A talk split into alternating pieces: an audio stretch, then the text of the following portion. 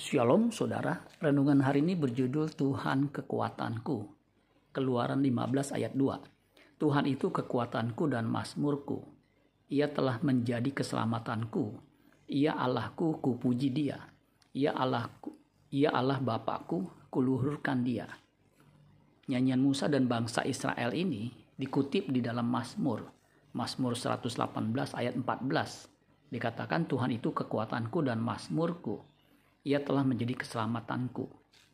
Nabi Yesaya juga bisa merasakan kekuatan Allah kepada dirinya dan bangsanya. Yesaya 12 ayat 2. Sungguh Allah itu keselamatanku. Aku percaya dengan tidak gemetar. Sebab Tuhan Allah itu kekuatanku dan masmurku. Ia telah menjadi keselamatanku.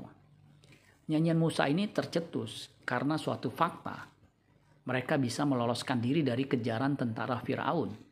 Keluaran 15 ayat 4 sampai 6. Kereta Firaun dan pasukannya dibuangnya ke dalam laut.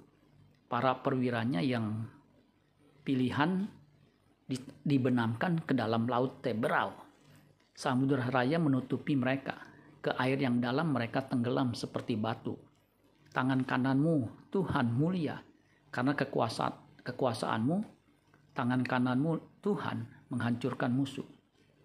Kita bisa membayangkan ketika rombongan besar bangsa Israel yang berjalan keluar dari Mesir di sisi kiri dan kanan bukit terjal, sedangkan di depan mereka laut merah, sementara di belakang mereka tentara Firaun yang ganas mengejar mereka. Mereka terjepit tidak ada jalan keluar, tetapi Tuhan membelah laut Kolson sehingga segenap bangsa Israel berjalan di tengah laut.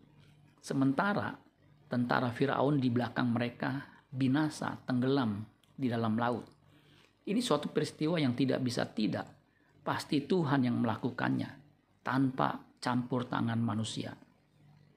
Jika saat ini kita menghadapi situasi yang mirip dengan bangsa Israel, tetaplah berharap bahwa Tuhan itu kekuatan kita. Amin buat firman Tuhan. Tuhan Yesus memberkati. Sola Gracia.